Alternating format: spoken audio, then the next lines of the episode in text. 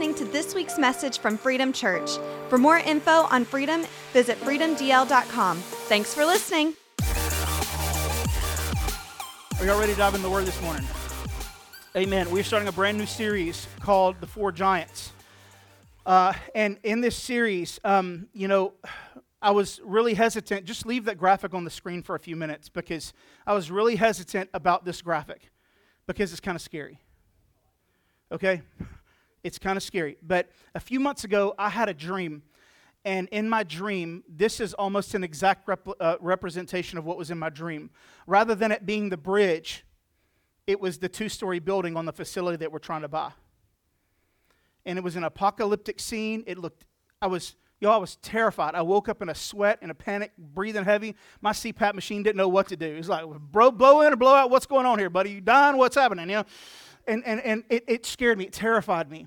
And so I don't know how you do, but, but whenever I have a dream like that and I wake up and it's vivid and I remember like all the details of it, um, I, I start to think internally, okay, is this something God is trying to show me? Because, I mean, Satan is not going to come to me in a dream and show me, hey, there's four giants over the top of your building. Okay, that's not something that the enemy's gonna be like, all right, let's let him in on the plan, guys. No, this is a spiritual dream that God was showing me. So I started looking internally, okay, like, are there are these four giants something that's in my life? And so, what I felt like I heard in that dream was poverty, family, thoughts, and what I say. And so, I started internalizing well, is this what's going on? So, I started spending some time praying and thinking. I even shared this one night at men's group when we were um, still meeting at Matt Proctor's house. And, um, and I just kind of unpacked that and I, I made it more internally about me than about anything else, thinking that it was about me. I began, though, to realize that what the Lord was showing me, the bigger picture was that this is not something that was necessarily specific to me, but to this county and to this region of Texas. So, as God began to speak more about it, I began to understand the four giants, and it became clearer. What I initially heard was not the giants necessarily, but symptoms of what was going on in Liberty County. Before I go further, I think I need to take a moment and explain what I mean by giants.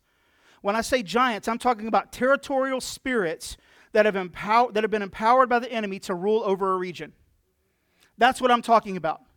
Territorial spirits that have been empowered to rule over a region. Now, because this is not typically what you talk about on a Sunday morning, okay, in East Texas, let me, let me just explain to you biblically what I mean by these territorial spirits. In Mark chapter 5, Jesus is met by a man with a legion of demons inside of him. And in verse 10, the demon begged Jesus not to send them away from the region to the place where they were assigned. This is biblical. In Matthew 12, Jesus tells us that demons clearly seek out a place to inhabit because the demons are, quote, passing through waterless places seeking rest. It's very interesting, waterless places. Why not just places? Why waterless places? It's interesting to me that the Holy Spirit is constantly in the scripture seen as water. So it's an encouragement to us to be filled with the Holy Spirit because if you've got the water of the Spirit in your life, then that demon can't find a place that's waterless. Come on, y'all, get your relationship with Jesus where it needs to be. That's the truth. You need to pray on your own time. You need to read scripture on your own time. You need to worship on your own time. Why? Because it fills you with the water of the Holy Spirit, and a demon can't find rest inside of you. In Daniel 10, Daniel was praying for God to answer for over three weeks. Some y'all been praying for three months and you feel like you don't have an answer. Well, an angel finally appeared to Daniel and said that God answered the first day. But again, we see in verse 10, interesting, verse 10, that the prince of the kingdom of Persia withstood the angel for 21 days. Now, we know that it wasn't the prince of Persia, like the actual man, because what man can stand against God's holy angels? I mean, my goodness, if Michael the archangel appeared right here, I wouldn't be like, Duke up, bro, like, let's do it. No, I'd be scared to death. I'd probably already be on the ground going, you know, like, I mean, I'd be terrified. A man can't stand against. This was clearly a demonic giant that was sent to thwart the plan of the enemy, uh, uh, the plan of God, and to sow discord and evil in that region. Listen to me, there are giants Satan has stationed in Liberty County to see God's plans thwarted, his kingdom stunted, and the people ruined. That's the truth. So then, what are these giants? And even more importantly, what do we do about them? Well, identifying giants isn't always easy. It's not always simple. And, and, but some were kind of easy to identify. One of them that was super easy was the poverty spirit. Man, the poverty spirit is something that has invaded this region and it's been here for a long, long time. Uh, another one is a spirit of addiction. And before you think that addiction means like drugs and alcohol and all that kind of stuff, you can be addicted to so many things. You can be addicted to what people think about you. You can be addicted to getting affirmation constantly. You can be addicted to cigarettes or to drugs or to alcohol. You can be addicted to making money and you never have enough. The third was a little tougher to identify. I believed at first it was a spirit that attacks the family, creating disunity at the home. But as I began to dive deeper, I saw the same disunity beyond the family, in friendships, in relationships, uh, uh, in businesses, uh, in churches, how they interacted with each other, and even inside of the church family. And, and as God spoke, I believed that the third giant he showed me, uh, as soon as he dropped the word in, I was like, oh man, that's it. It's a spirit of discord. Discord is an intentional lack of agreement, trust, and faith between two people that creates separation and disunity. Man, the moment that word hit my brain, I was like, dude, that is, I see it everywhere in this county, in this region. The last one was really hard to identify. Last week, I was uh, getting ready for bed, and as I was getting ready, um, I just heard the Lord drop into my head, hey, go look at Goliath's brothers. Now, you know about David and Goliath, I'm sure, but you may not know that Goliath had some brothers, okay? Um, and guess how many giants, how many giants there were in, in, in uh, Goliath's family? You know how many? There were four. Listen to this in 1 Chronicles 24 through 8. And after this, there arose war with the Philistines of Gezer. And Sibbecai the Hushathite, um, his family, they were real quiet, real quiet people. Sorry. Shh. Struck down Sippai, who was one of the descendants of the giants, and the Philistines were subdued. And there was again war with the Philistines, and Elhanan, the son of Jair, struck down Lahmi, the brother of Goliath the Gittite. It's like it's almost like reading Lord of the Rings, isn't it? The shaft of whose spear was like a weaver's beam. Who else have you heard that about? Goliath himself. That's uh, uh 1 Samuel uh, 17. And there was again war at Gath, and there was a man of great stature who had six fingers on each hand and six toes on each foot, 24 in number, and he was also descended from the giants. Let me just pause right here and say there's a picture floating around the internet right now of a young boy from, from Palestine and Gaza, the, the Gaza area, Gaza Strip, where he's holding up his hand and he has six fingers. And so everybody's saying it's AI generated because AI messed up on the six fingers. I find it interesting that these giants, anyway, moving on. If that guy is eight feet tall, I'm calling Jesus. Um, he had 24 number. And when he, listen, and when he taunted Israel, Jonathan, the son of Shimei, David's brother, struck him down.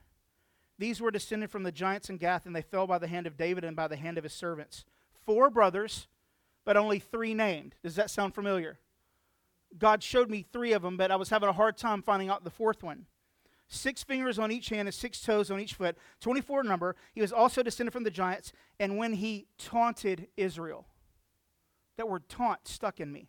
So I went to look up what taunt meant to provoke or challenge in a mocking or insulting manner, to jeer at. Bitter invective, which is abusive speech. It's from the Latin word tentare, which means to tempt, try, or provoke. I'm convinced the final giant is a taunting spirit that tempts and provokes and prides. I think, I think that last one is the one that's kind of controlling everything. These four seem spot on, so I asked our team what they thought because team is our structure here at Freedom Church. And so I wanted to make sure that it wasn't just me thinking this. What does our team think? And every single one of them said, Yeah, that's it. Poverty, addiction, discord, and taunting. Let me ask you this do these resonate inside of you? Okay, so we've identified them. Now what? 2 Corinthians 10, 3 through 6 says this For the we walk in the flesh, we do not war according to the flesh, for the weapons of our warfare are not carnal, but mighty in God for pulling down strongholds, casting down arguments, and every high thing that exalts itself against the knowledge of God, bringing every thought into captivity, into the obedience of Christ, and being ready to punish all disobedience when your obedience is fulfilled. So, what do we do with the giant? Here's what we do, y'all. We take them down. We take them down. So, let's start today with the poverty mentality. Listen, you always have to start with what is biblical. I made sure to put this on the screen because I really need you to see this. It's not just a people in ministry principle, but a life principle. In every situation, in every season, start with what the Bible says. This is the main way to keep heresy out of your life. So, whenever something flies up in your life, don't go run to your coworker or run to your BFF and say, hey, what do you think about this? What does the Bible say first? Because here's what happens. Now, I don't like this, but it happens. The first person to tell the story always, ta- uh, always taints the listener's understanding of what happened. So somebody might tell you a falsity, and, but because they've told you a falsehood, you automatically uh, think that that's what happened. And so when somebody comes and tells you the truth, now you've got to be convinced of the truth. Go look at what the Bible says first. So let's look at what the Bible says. Proverbs 6, 10 through 11 about the poverty spirit. A little sleep, a little slumber, a little folding of the hands to rest, and poverty will come upon you like a robber, and want like an armed man. Proverbs 10 15, the wealth of the rich is their fortress, the poverty of the poor is their destruction. Now, what does this mean? This says, just like a rich person thinks their money will save them, a poor person thinks their poverty will destroy them. And so, what happens is either riches or poverty become your identity. And so, if you're, if you're rich, you think I'm safe because I got bank. If you're poor, you think I'm destroyed because I have nothing. Proverbs 11 24, there is one who scatters yet increases more. And there is one who withholds more than is right, but it leads to poverty. Notice how it's the generous person who increases even though he scatters. How can he increase as he scatters? Because the, the, the generous person understands that giving, that, that pouring out, means that I'm planting seeds. I might harvest some of them, I might not. But a generous person doesn't care because guess what? It's not the land that fills his bag, it's the Lord that fills his bag. But a person who is in poverty, they, they keep more than they should because they're terrified that they're not going to have enough. Haggai 1 6 describes the effects of the spirit of poverty. You planted much, but harvested little. You eat, but never have enough. You drink, but you never have your fill. You put on clothes, but are not warm. You earn wages only to put them in a purse with holes in it. So let's talk about some of the symptoms of the poverty spirit. One is a pattern of unemployment or underemployment. You sow, but you do not reap because your spiritual ground is cursed as a result of your refusal to be in financial covenant with God. So many people, it's heartbreaking. So many people get caught up on tithing and their negative connotations around tithing that they don't realize that it's cursing your ground. Malachi 3, go see what the Bible says. It's cursing your ground. We've got to get over this. We've got to move past it and just be faithful to what God ha- has given us. This, the third one is debt continues or grows despite all efforts to eliminate it. A pattern of evictions, foreclosures, repossessions, or other financial brokenness that's apparent. Chaos and confusion is evident regarding possessions. Things are lost, broken, ruined. Appliances, vehicle, clothing, household items. Constant need for instant gratification and repulsion to delayed gratification. We are really bad at this in America. Did y'all know this? We have these things called microwaves, and you can put your chickens in, and in three minutes you can be eating chickens. Back in the old days, you had to wait you had to wait. Like some of us don't even like using the oven. Ugh, it's going to take 15 minutes. You didn't have to go kill a chicken and skin it, did you? Like, just put it in the oven. Your purse or bucket has holes in it. Regardless of what goes in, it never seems to stay there or be enough. Non stop thought processes that always have you as the victim. And a negative gut reaction to encouragements for you to give or to be generous. This is not a complete list, these are just some. So now we've seen some of the symptoms. What are some of the roots of the poverty mentality? One of them is generational. Now we can have an argument over whether generational things. Could, well, the Bible says that the sins of the father, the sins of the father, is not going to be visited on the children. I hear you. I hear what you're saying. But don't think for one second that if your daddy was an alcoholic and your grandpa was an alcoholic and your second great grandpa was an alcoholic and your auntie was an alcoholic, that Satan's not going to tempt you with some drink. Okay. If meth has run in your family since meth was a thing, don't think for one second that Satan's not going to tempt you with that. If rejection has run in your family, don't think for one second that rejection isn't going to try to attack you. This is generational. Families who are generationally impoverished, at the most, are influenced by this spirit and are at the least taught that this is just how life is. Lack of emotional security in childhood. This is another one. When you are raised in an environment of constant lack in every state physical, emotional, mental, and spiritual this mentality can fester. Now, you might find riches in your life even though you grew up in this state. But what it will make you do is try to hoard. It'll try to make you keep things. You'll, you'll break something and you'll keep it because it's like you might need it at some point. That's that spirit still attached to you. I, okay, let me, let me just glass house. I don't want none of y'all to come into my storage unit back in my house. Listen to me. As the pastor, I'm not immune to this either. Sometimes y'all forget I'm just a sheep too. Okay? I, am I, I will there's not going to be a moment where I'm up here trying to tell you I've got all this figured out. Because if you go into my shed right now, you're going to see a hoverboard that ain't worked for four years. Why? Because I might need a wheel off of it. Throw it away, Jason. You know what? Don't judge me. Okay. Now, uh, the next one is idolatry. When we idolize having as a result of not having, we assign our devotion and our worship to that which is not God. We will worship a deal. God will say, Hey, I want you to be fiscally responsible. And we'll tell ourselves, But this deal, it may never happen again. And we'll spend what God told us to save. All right, I, y'all don't want to talk. Okay, that's all right.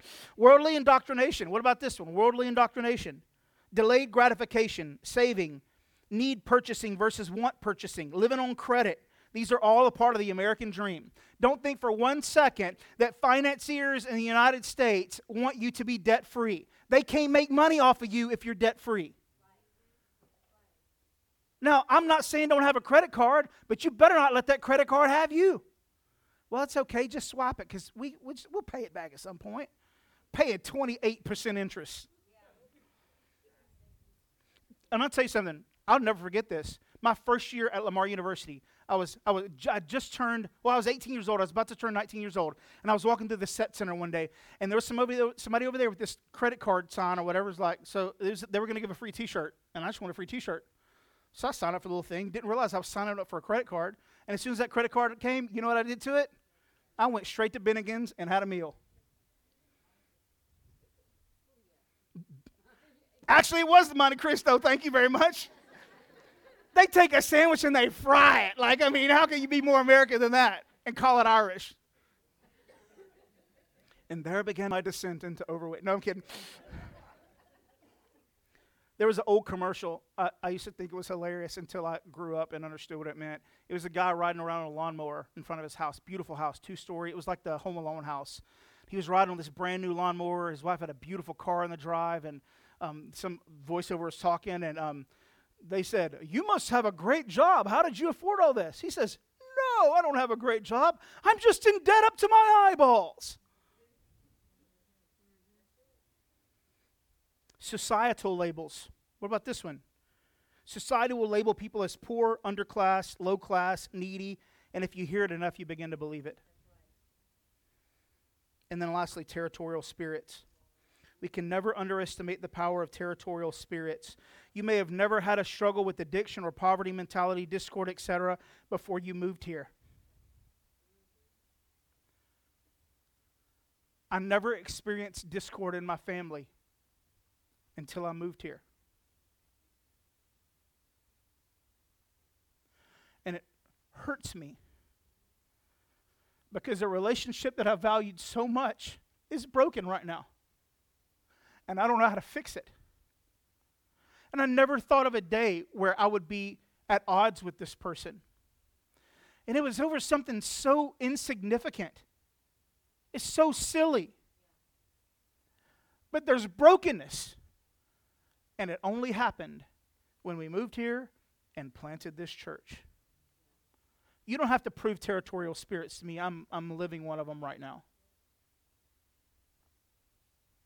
Daniel 10 proves that there are territorial spirits designed to stop the work of God in your life. So let me just give you a disclaimer right now. I'm not saying that you have absolutely no responsibility in your life for what's going on. That's just the devil attacking me. Uh, listen, I, I, we can't say that. We can't just, because there are some things that are going on in your life. Listen to me, I love you, but some things is your fault. You did it.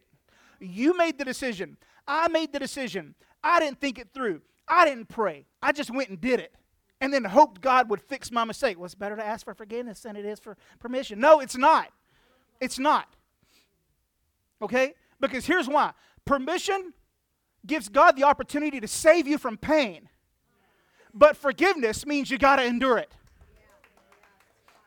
So you can choose either delayed gratification and no pain, or get what you want when you want it and suffer.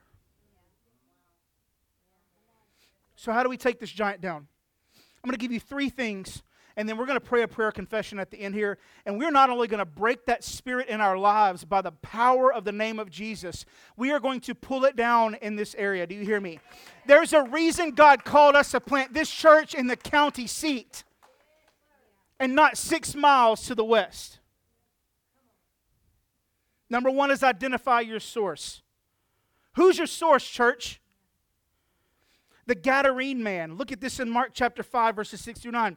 When he saw Jesus from afar, he ran and worshiped him. And he cried out with a loud voice and said, What have I to do with you, Jesus, Son of the Most High God? I implore you by God that you don't torment me. Now, let me give you some context here. This was what the demons responded to Jesus after Jesus commanded the demons to come out. If you look at the text, it's not chronological. You read you read their response first, and then you see in verse 8, it says, For he said to him, that means that it was previous to the response of the demons. For he said to him, Come out of the man, unclean spirit. And, he, and then he asked him, What is your name? And he answered, saying, My name is the Legion, for we are many. I'm going to tell y'all what, if somebody said that to you at the deodorant aisle at Walmart, I don't know what y'all do. yeah, there are a lot of deodorant choices here. You know what I'm saying? Like, you'd be gone. Let me show you some things to note here. Number one, Jesus demanded the Spirit identify itself. When evaluating whether or not you have this Spirit, demanding it to identify itself is scriptural. Years ago, this was this was when my parents had a house off of West Houston Street. This was two houses ago. Um, um, I was I was struggling with some things. I think it was 2005. It was one of the worst years of my life. 2005. It was a horrible year for me. Um, and I was standing in their restroom and I was looking at myself in the mirror and I was straight struggling, y'all. I was having a hard time. And I just looked in my eyes and I was almost like trying to look into my soul. You ever tried to that? Like, like you, you get to, you look so hard that you don't know which eye to look at. So you just start looking right here, you know. So I was looking at myself and I said, Who are you? And immediately the words that came into my head were, My name is I.O. Meaning that I'm always insufficient I didn't know at the time, but it was an orphan spirit speaking to me. And 10 years later, it would die. So here's what I want you to do right now just close your eyes. Everybody, close your eyes. Well, he's finishing already. no, we, no, no. Close your eyes. Even if you think you might have this issue, here's what you do right now. Just say it. Let, don't have to yell it, but just let words come out of your mouth. What is your name?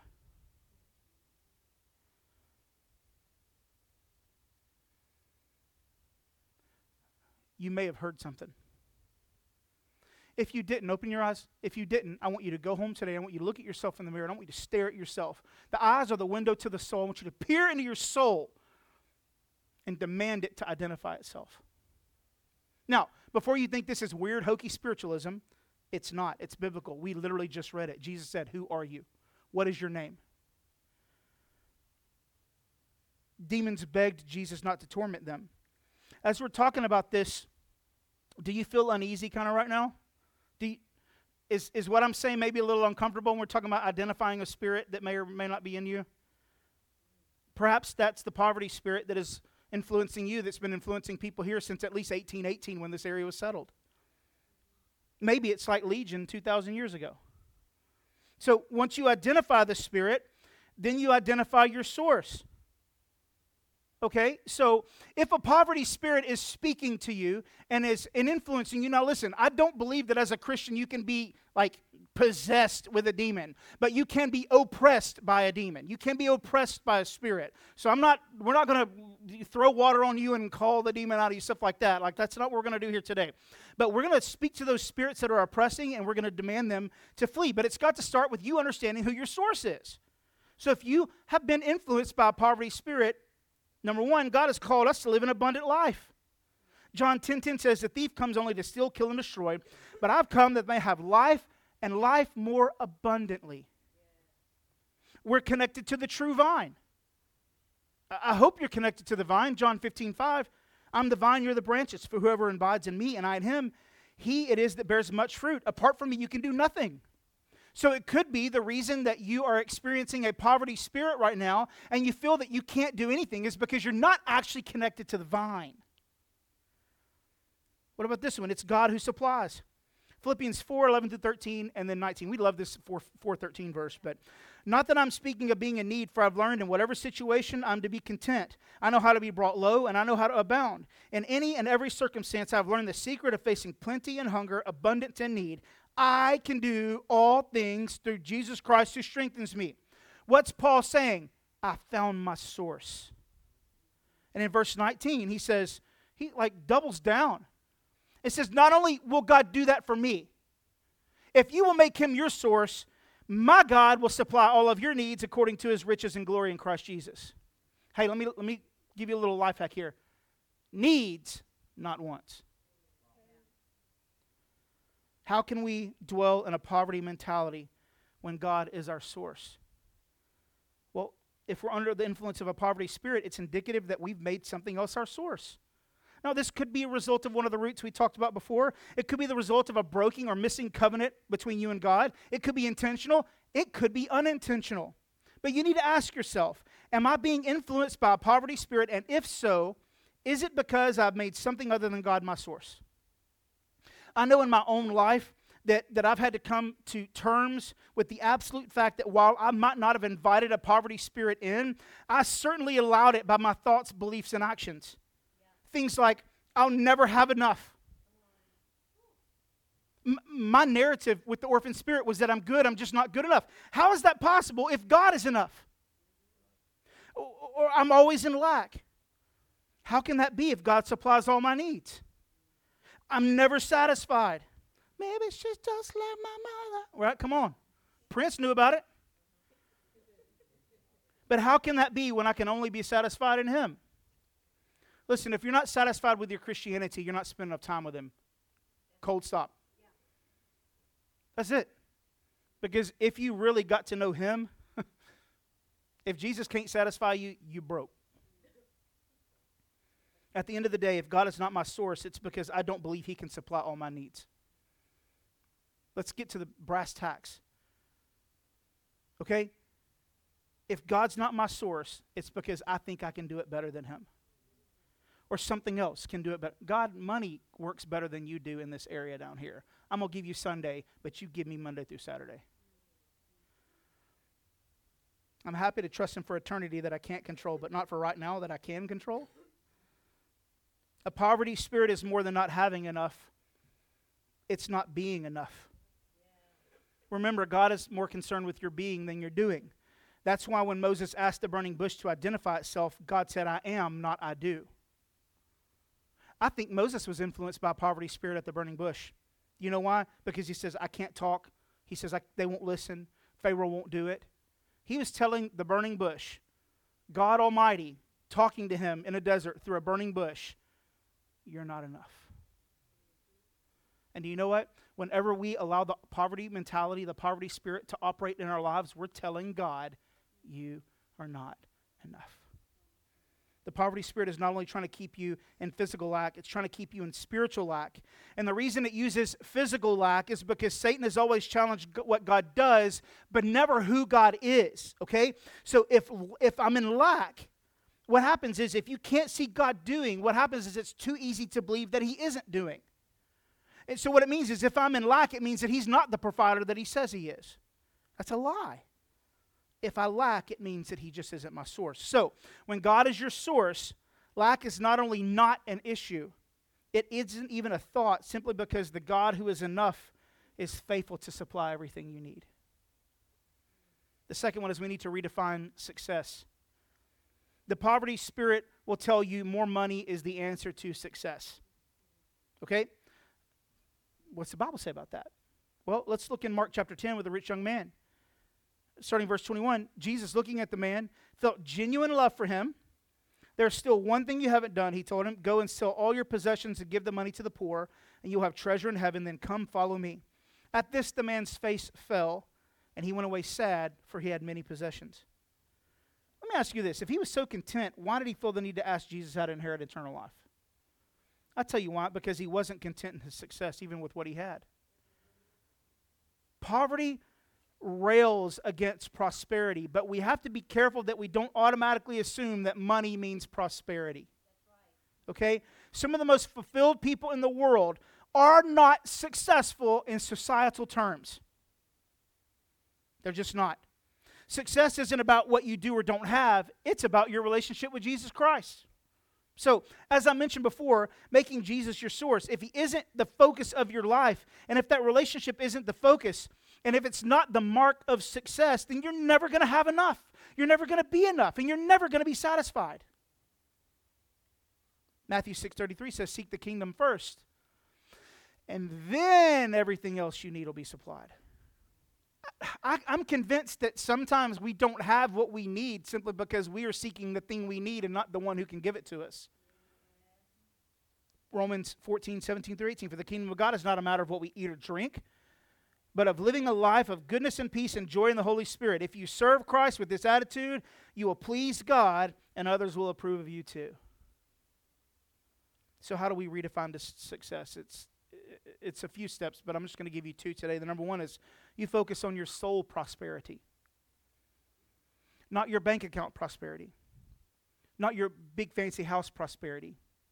And listen, God's okay with you having a big bank account. He's okay with you having a nice house, have a nice car. What do we always say here? Don't let them have you. Okay? Here's what the word says, though. Uh, uh, 3 John 2 Beloved, I pray that you may prosper in all things and be in health just as your soul prospers.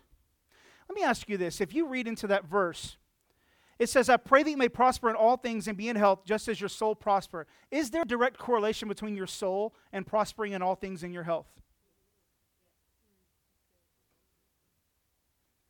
The second one is to improve what you have. Well, God, I can't make it on what you gave me. Okay? Luke 16:10. If you're faithful in the little things, you'll be faithful in the large ones. But if you're dishonest in the little things, you won't be honest with greater responsibilities. You ever you ever heard of somebody that they win the lotto, they hit like 10 million a lotto, and three years later they're broke again? Listen to me, money won't fix it. I love Kevin Fleetwood. He says, Jason, it's just money. Thanks, Kevin. you know, the, the stuff that we work 40, 60, 80, 90, 100 hours a week for? The stuff that we're away from our families for? I got to pay my house note. I hear you, man. I hear you. I just wonder for me, I'm not talking about y'all. I'm not talking about y'all. I'm talking about me. I wonder if my wantsies need to decrease so that my needsies aren't increasing. You hear what I'm saying?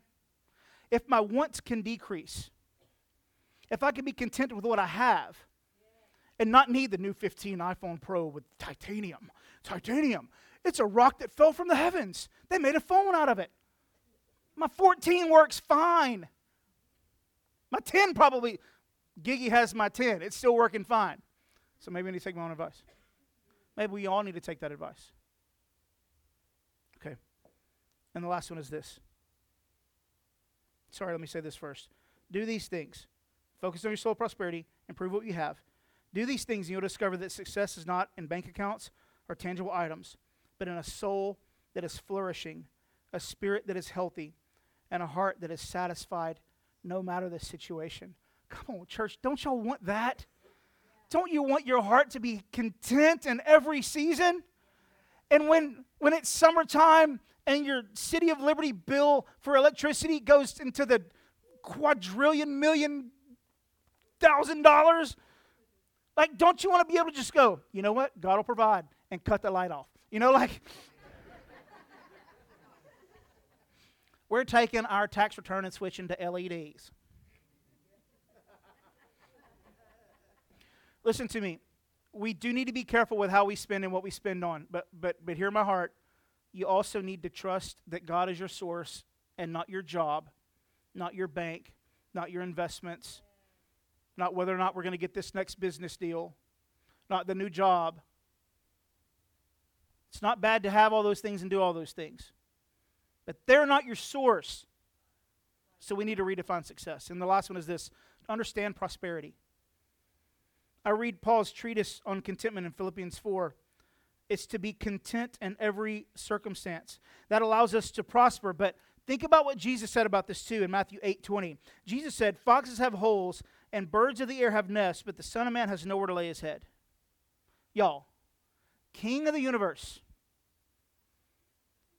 the let there be light guy, I am in the bush, that guy, the fourth man in the fire, he ain't got a house. Yet he still tells us in John 10:10 10, 10, to come live abundantly with him. How can that be? Because prosperity is not about things. We have to understand that the poverty spirit drives us to consuming, not contentment. Success is not in what we can consume, but contentment with our relationship with Jesus Christ. So, what is the difference between consuming and contentment? Well, consuming churns greed inside of us and causes us to take, hoard, and cling to things that we think will make us content. But do you know who else acts like that? Satan. Look at what he did. He was greedy for the glory that belonged to God, and he tried to hoard it to himself, and he convinced a third of the angels to come along with him. And he was kicked out of heaven to roam and devour, looking for people to devour. That's what 1 Peter 5 8 tells us. Look at what, Luke, what Jesus said in Luke 12 15. Take care and be on your guard against all covetousness, for one's life does not consist in the abundance of his possessions. Jesus is telling us that life is, is about more than lusting for things. Look at the context, though, of that verse. We, we always like the verse, but maybe not the context. Starting at 16, he says, He told them a story. A rich man had a fertile farm that produced fine crops. He said to himself, What should I do? I don't have room for all my crops. Then he said, I know. I'll tear down my barns and build bigger ones. Then I'll have room enough to store all my wheat and other goods. And I'll sit back and say to myself, My friend, you have stored enough away for years to come. Now take it easy. Eat, eat drink, and be merry. But God said to him, You fool, you will die this very night. Then who will get everything you work for? Yes, a person is a fool to store up earthly wealth, but not have a rich relationship with God. Woo! Jesus would not mince any words, would he? But he's not saying that it's bad to have things. He's saying he's bad to ha- he's saying it's bad to have him outside of a relationship with Jesus. Now, why is that? I'm convinced that if you are not 100 with Jesus, then you will misuse the blessing that God gave you. Okay? This isn't a condemnation of saving or expanding and prepping for the future. Do all of that. Build barns, knock yourself out. But it's a condemnation of a consuming, devouring attitude rather than living a content and generous life. Why do you think God allowed the rich man to succeed? Why do you think? I remember the first message I ever heard preached at New Covenant Church that made me go, This is where I'm supposed to be. It's a guy named Mike Mitchell, wasn't even the senior pastor preaching. He preached on giving. And his whole entire point was that God doesn't bless you so you can have more, He blesses you so you can give more. It isn't so He could consume more, it's so He could bless more. How do we understand prosperity? Here's what we realize that we don't get to have, but to give. I wrote this down and it impacted me, and I'm going to tell it to you as well. Be careful you don't consume what God has given you to bless others. Be careful you don't consume what God has given you to bless other people. Proverbs 11 5, uh, 25 says this Whoever brings a blessing will be enriched, and the one who waters will himself be watered. The Spirit is designed to keep you from being generous, content, and a blessing. It's designed to put enmity between you and God, convince, convincing yourself that God's not your provider. It's designed to keep you in a generational pattern of lack, but it must fall. In, in, in 1 Samuel 17, David faced Goliath. And this seemed like a mismatch. And when you consider a poverty spirit that has ruled over this county for at least 200 years, it can seem a mismatch as well. It's like, uh, uh, I'm just a knucklehead from Jasper, planted a church in Liberty. How am I supposed to tear down this massive giant that has, for, for hundreds of years, been impacting this area? But here's the thing I'm not alone in the fight. Consider David and Goliath. Consider that story. Uh, we're going to pick this up in 1 Samuel 17 40, and then we're going to end here. Here's what it says He took his staff in his hand, and he chose five smooth stones from the brook and put them in a shepherd's pouch. His sling was in his hand, and when he approached the, uh, when he approached the Philistine, and when the Philistine looked and saw David, he disdained him, for he was but a youth, ruddy and handsome in appearance. Like God let Samuel flex a little bit on David, like you know, he's like he's good looking too. Okay, so and the Philistine said to David, "Am I a dog that you come at me with sticks?" And the Philistine cursed David by his gods. The Philistine said to David, Come to me, and I'll give your flesh to the birds of the air and to the beasts of the field. What was Goliath telling David? I will devour you. Sound familiar? And David said to the Philistine, You come at me with a sword and with a spear and with javelin, but I come, in, I come to you in the name of the Lord of hosts, the God of the armies of Israel, whom you have defied. This day the Lord will deliver you into my hand, and I will strike you down and cut off your head, and I will give the dead bodies of the host of the Philistines this day to the birds of the air, to the wild beasts of the earth, that all the earth may know that there is a God in Israel, and that all of this assembly may know that the Lord saves, not with a spear, not with a sword, for the battle is the Lord's, and he will give you into our hand. Who am I to come against the giant? It's not just me. Because if you look behind me, there is an army of the living God.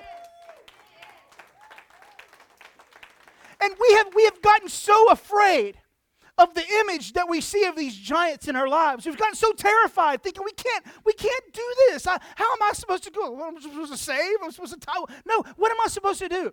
Here's what you do. You did what David did. He came to that giant and he started to worship the Lord and started to proclaim what God was going to do, proclaiming the promises of God against the giant. We know the rest that the giant fell. It's interesting that David chose five stones, but he only needed one. Five is the number of grace in the Bible. I don't know if you know that. We're called living stones in 1 Peter 2 and 5. So maybe we should stop being afraid of a poverty spirit and load up. We topple the giant once and for all through our confession. What we're about to say is just words.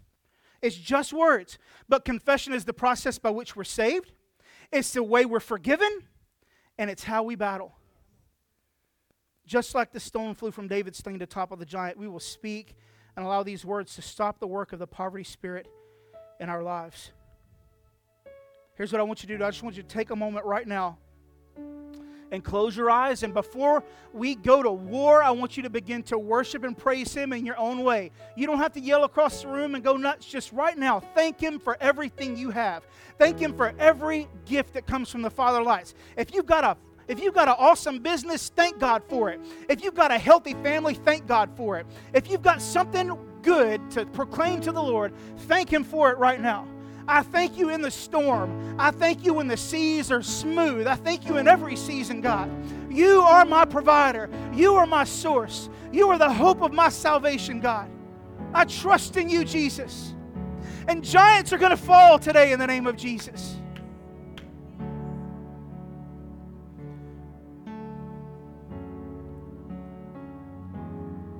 We're going to confess a prayer today. And I want you to I want you to open your eyes and read it on the screen. Read it with us. But here's the thing about confession. It's not something that can happen in your brain. Confession is a, is out of the mouth, you know? It's like I, I was thinking this week about when David shot that sling. It, it, we had to see it go to the enemy. It's like when I asked Jesus why he spit on the ground and put the mud in the guy's eyes. Like, that's disgusting. It's, the Lord spoke to me and said, It's because I need you to see it came out of my mouth. So I'm not asking you to yell it across the room, but I'm asking you to let air come out of your mouth. Confess this today. Come on, let's tear down this giant in the name of Jesus. Father, I confess now that a spirit of poverty has affected how I think, believe, and act. I acknowledge that the poverty spirit has influenced me and my family. I repent before you, Lord, for my involvement with the poverty spirit and come out of agreement with the poverty spirit in the name of Jesus. By the power of your blood and your Holy Spirit in me, Lord, I dismantle it bind it from attaching itself to me or my dependents, and command it to flee and never return. I speak your blessings over my family and myself for a thousand generations, according to your word in Deuteronomy 7 and 28. In the name of Jesus, I cancel all poverty curses, confessions, and lies from my mind, will, and emotions. I also command by the mighty name of Jesus that all accompanying spirits that have created doubt, unbelief, and false identities that do not belong to me to flee and never return. I am a new creation, and all things are made new in you, Jesus. I confess you are my source, God. Thank you, Lord, for deliverance. I receive the blessing that comes with my role as your child. In Jesus' mighty name. And right now, Father, we collectively, as a body of believers in this county, pull down the poverty spirit in Liberty County. We rebuke you in the name of Jesus. The Lord rebuke you, you spirit of poverty. Flee and never return in the name of Jesus. In the mighty name of Jesus. God, the void that was created by this Spirit, I speak right now the blessings of Almighty God into it. I'm not talking about a, a prosperity gospel, but I'm talking about your gospel, Lord. That people will not chase after money and possessions anymore, but they will chase after you. A heart that longs for you in the mighty name of Jesus. Listen to me, church. Just because the stronghold fell doesn't mean the battle is over. The moment the giant fell and David cut the head off, there was still an army. But listen to me right now the army is fleeing. So don't sit back. Don't sit back and think it's all over with. Pursue the enemy to the gates. What does that mean in real life? That means when it comes to your finances, pursue holiness in your finances. When it comes to understanding prosperity, ask God to give you a new understanding.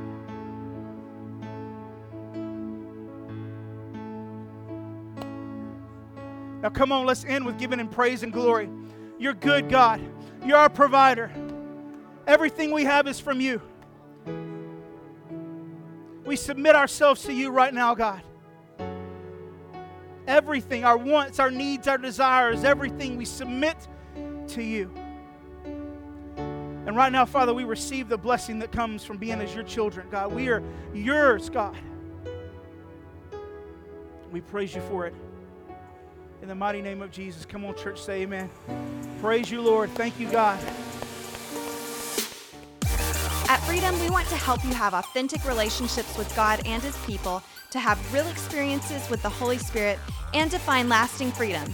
If the Holy Spirit speaks to you through this message, or if you want to make a decision for Jesus, please reach out at freedomdl.com/connect. For more info on Freedom, including service times and location, visit freedomdl.com. Thanks for listening.